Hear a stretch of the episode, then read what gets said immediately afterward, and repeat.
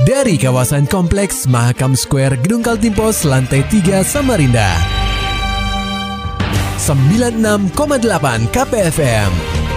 Kita akan ikuti program KP Flash News.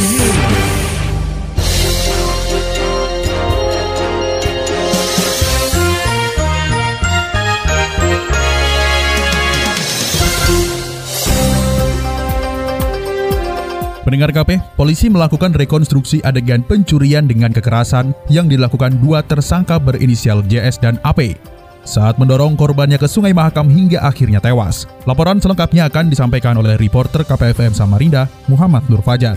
Pendengar KP, proses hukum dua tersangka pencurian dengan kekerasan, yakni JS dan AP, mulai memasuki babak baru. Kali ini, jajaran Polsek Samarinda Ulu melakukan reka ulang kejadian untuk mengetahui detik-detik sebelum kedua tersangka tersebut, Tega mendorong pemuda bernama Gusti Dwi Prasojo ke Sungai Mahakam, tepatnya di Jalan R.E. Marta Dinata, Samarinda, pada Selasa 17 November 2020 lalu. Kanit Reskrim Polsek Samarinda Ulu, Ibda Muhammad Ridwan membeberkan, gelaran rekonstruksi ini turut disaksikan oleh Jaksa Penuntut Umum atau JPU, pengacara tersangka, dan beberapa saksi lainnya untuk memperjelas gambaran dari perbuatan kedua pelaku. Dengan adanya rekon ini, semoga perbuatan daripada pelaku itu terlihat dan tergambar dengan jelas. Mungkin itu maksud dan tujuan dari rekon. Tadi berapa adegan Pak? Ada 27 tetapi ada beberapa poin di 15A ada tambahan. Jadi poinnya itu ada 27 tetapi ada berkembang di pada saat terjadinya uh, adegan itu. Terpisah, kuasa hukum kedua tersangka, Vivindari mengatakan, berdasarkan skrip yang sudah ada dan keterangan kedua tersangka, sejauh ini sudah sangat cocok. Mungkin nantinya ada beberapa penambahan saat pengembangan kasus selanjutnya. Terima kasih. Tadi sudah kami ikuti dari awal. Semoga mendapat titik terang dari apa yang uh, reka adegan yang sudah ada tadi. Ada yang tidak sesuai nggak kira-kira dari pengakuan?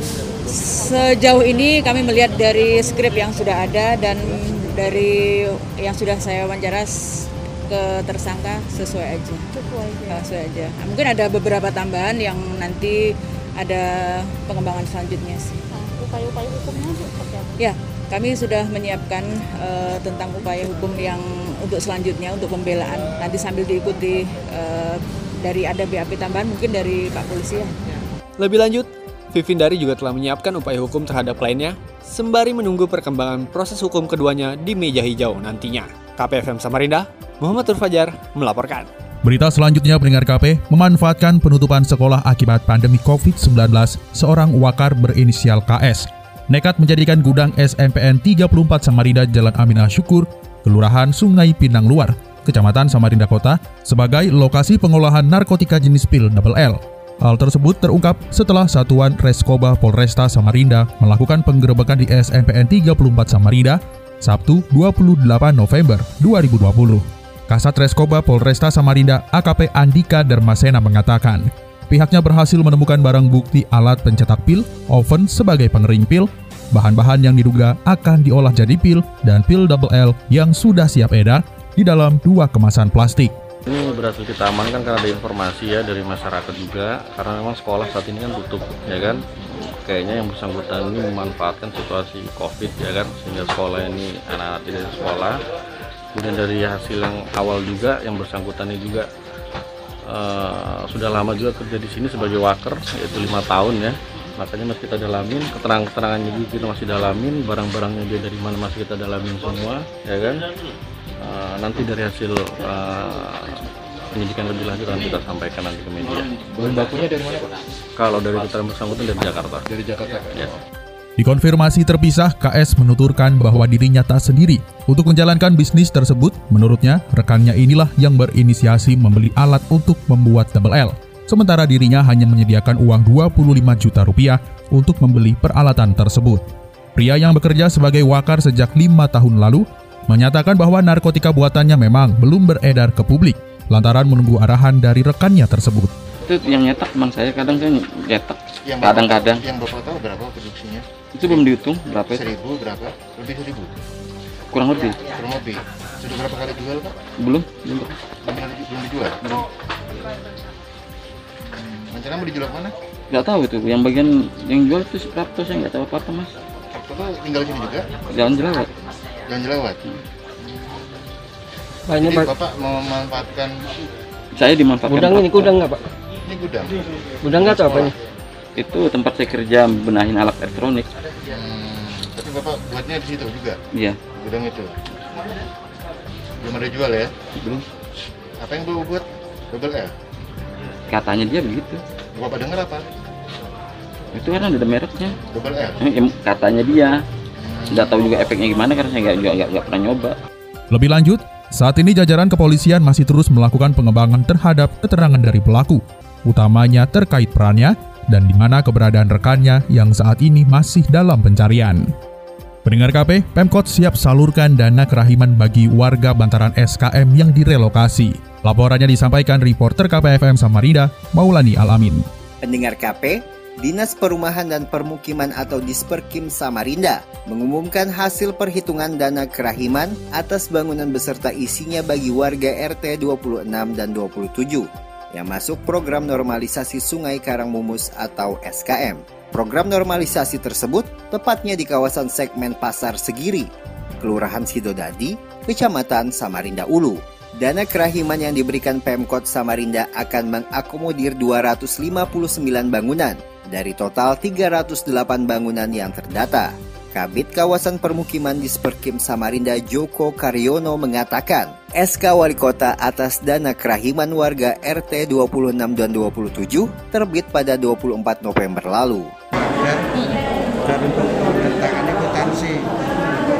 Nanti kita carikan kita proses pencairan mulai hari Senin sampai tanggal 4 Desember. 30 sampai 4 Desember nah, kami berharap warga RT 26 dan 27 eh, hukum dalam pelaksanaan ini dan menerima apa yang eh, sudah dinilai oleh konsultan penilaian bangunan ini. Kabit Kawasan Permukiman Disperkim Samarinda Joko Karyono menegaskan pihaknya tidak mempermasalahkan sebagian warga yang menolak dana kerahiman tersebut. Namun dia berharap masyarakat bisa mendukung program pemerintah. KPFM Samarinda, Maulani Al-Amin melaporkan. Pendengar KP, dalam pemungutan suara yang dilaksanakan pada 9 Desember mendatang, Komisi Pemilihan Umum atau KPU Samarinda akan menerapkan protokol kesehatan ketat. Tujuannya untuk menekan angka penyebaran COVID-19 di kota tepian. Sosialisasi mengenai teknis pemungutan suara ini terus digalakan KPU Samarinda. Pada Senin 30 November 2020, tim penyelenggara pemilihan umum itu menggelar simulasi di halaman Mako Polresta Samarinda, Jalan Slamet Riyadi.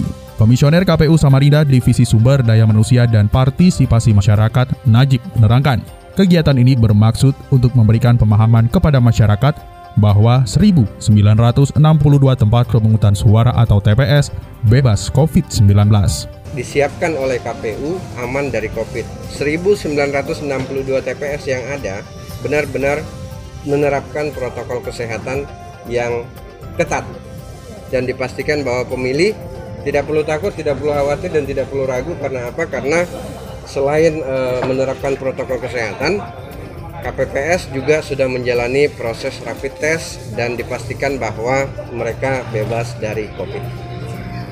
Komisioner KPU Samarinda Divisi Sumber Daya Manusia dan Partisipasi Masyarakat, Najib, berharap menjelang 8 hari waktu pemilihan wali kota dan wakil wali kota Samarinda, masyarakat terus mendukung kinerja KPU. Sementara itu pendengar KPFM Bank Indonesia terus mendorong masyarakat agar menggunakan sistem pembayaran non-tunai. Maka dari itu Bank Sentral tersebut meluncurkan Quick Response Indonesia Standard atau KRIS sebagai upaya mempermudah transaksi jual di tengah masyarakat. Kepala Kantor Perwakilan BI Kaltim Tutup SH Cahyono menerangkan, gerakan nasional pembayaran non-tunai ini dimulai sejak Agustus 2014 lalu.